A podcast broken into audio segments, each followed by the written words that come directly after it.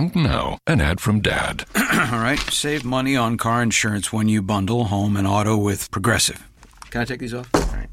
What is this? This looks good. Wow, that's well made. Where did you get this? I'm talking to you with the hair. Yeah, where did you get this? It's good stuff. That's solid. That's not veneer, that's solid stuff. Progressive can't save you from becoming your parents, but we can save you money when you bundle home and auto. Progressive Casualty Insurance Company affiliates and other insurers. Discounts not available in all states or situations. There he goes. One of God's own prototypes. A high powered mutant of some kind never even considered for mass production. Too weird to live, and too rare to die.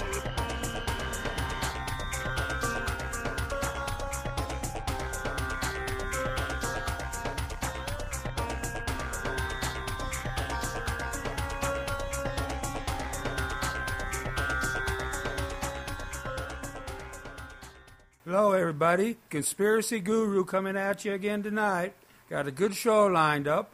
This one is called Area Question Mark. Area what? What is this? The Stargate or something? No.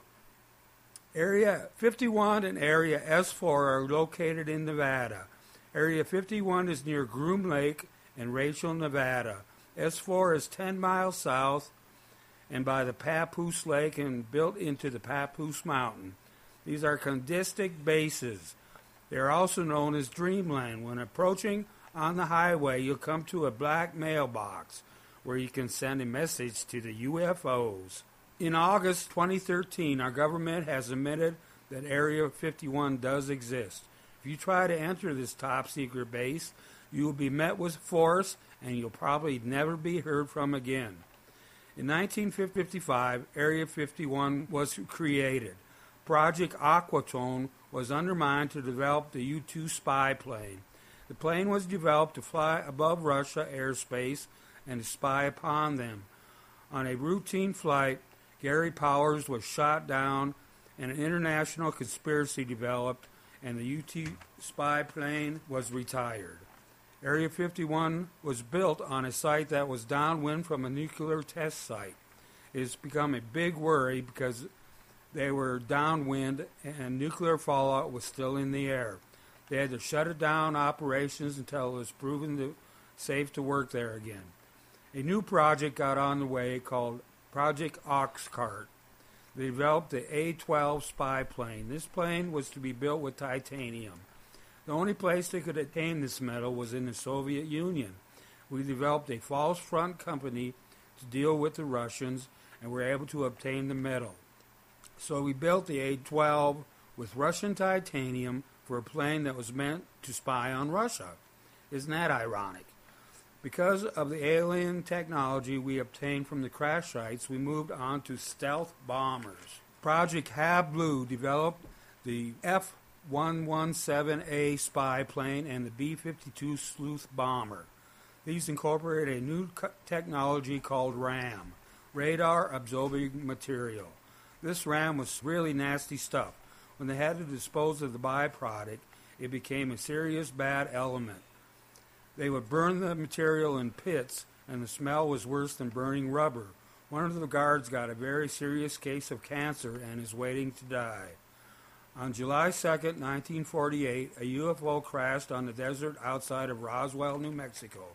When the police officer investigated, he knew what he had found and he saw the aliens. When the government came to town, there was no way that, that the general public was going to know about this. They shut the place down, said it was a downed weather balloon. This all happened long before any of us was born. Today is common knowledge that there was a UFO crash there. The flying saucer and living alien were hidden until Area 51 and Area S4 were built. Right now, the flying saucer is in a hangar at Area S4. Area 51, Majestic 12, Alien EBE 2. The Majestic 12 were men handpicked by the president to oversee the alien world. Project Aquarius was to be enacted at Area S4. Here, research and housing of captured aliens were to take place. There was another crash site in 1952. They captured an alien and they named him J Rod. If you add up the letters like in numerology, it comes out to be 15. 15 is the number of light year to J Rod's home. S4 is a base built into the side of a mountain. Upon entering, you will find there are five levels going underground. This is where they were studying the flying saucer wreckage, obviously copying the alien technology.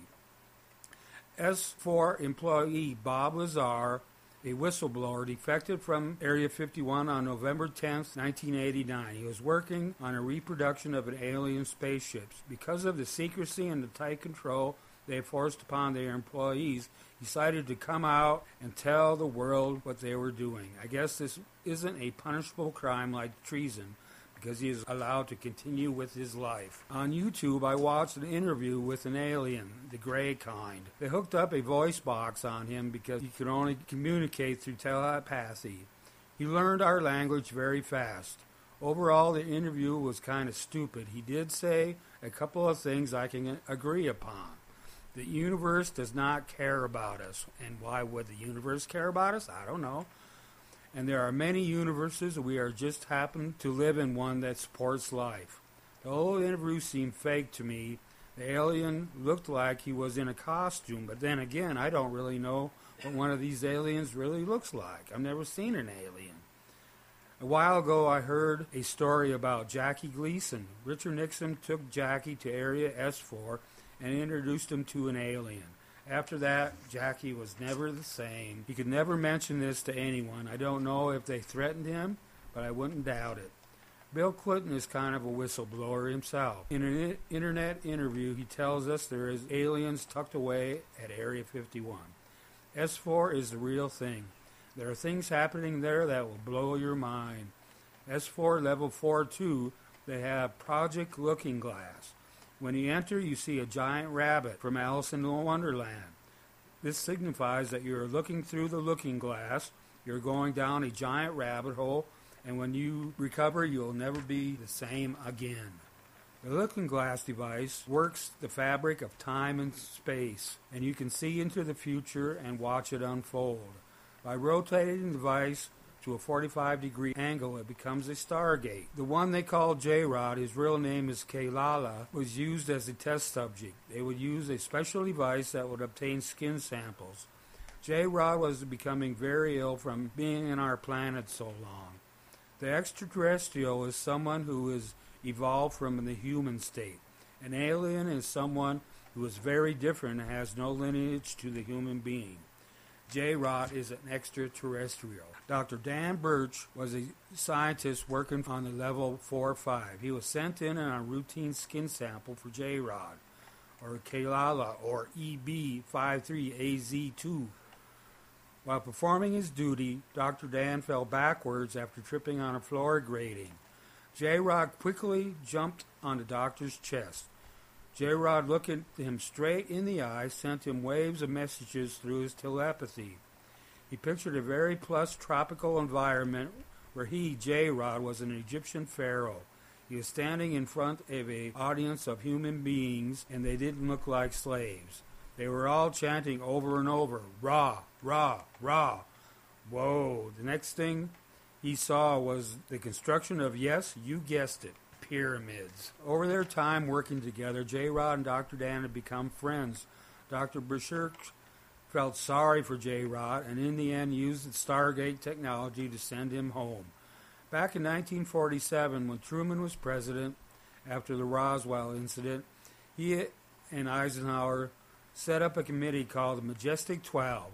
They still exist today. The original members were General Hoyt Vandenberg, Dr. Hoyt Berkner, General Nathan Twining, General Walter Smith, General Robert Montague, Dr. Gordon Gray, Dr. Bentley Bronk, Dr. Jerome Hunsaker, Admiral Roscoe Hillenkoetter, Dr. Donald Meisner, Admiral Sidney Souers, Dr. Vanderbush, and James Forrestal. In this country of ours, the government, military, and certain corporations run their institutions and lie to us and disavow their actions. This is an editorial coming from me, not my producers. Whistleblowers do us all a great favor. Edward Snowden, Bob Lazar, Dr. Dan Birch fell out of ranks and informed us what our government were up to. A lot of information for this show came from them. J. Rod came to YouTube to say a few words to you all.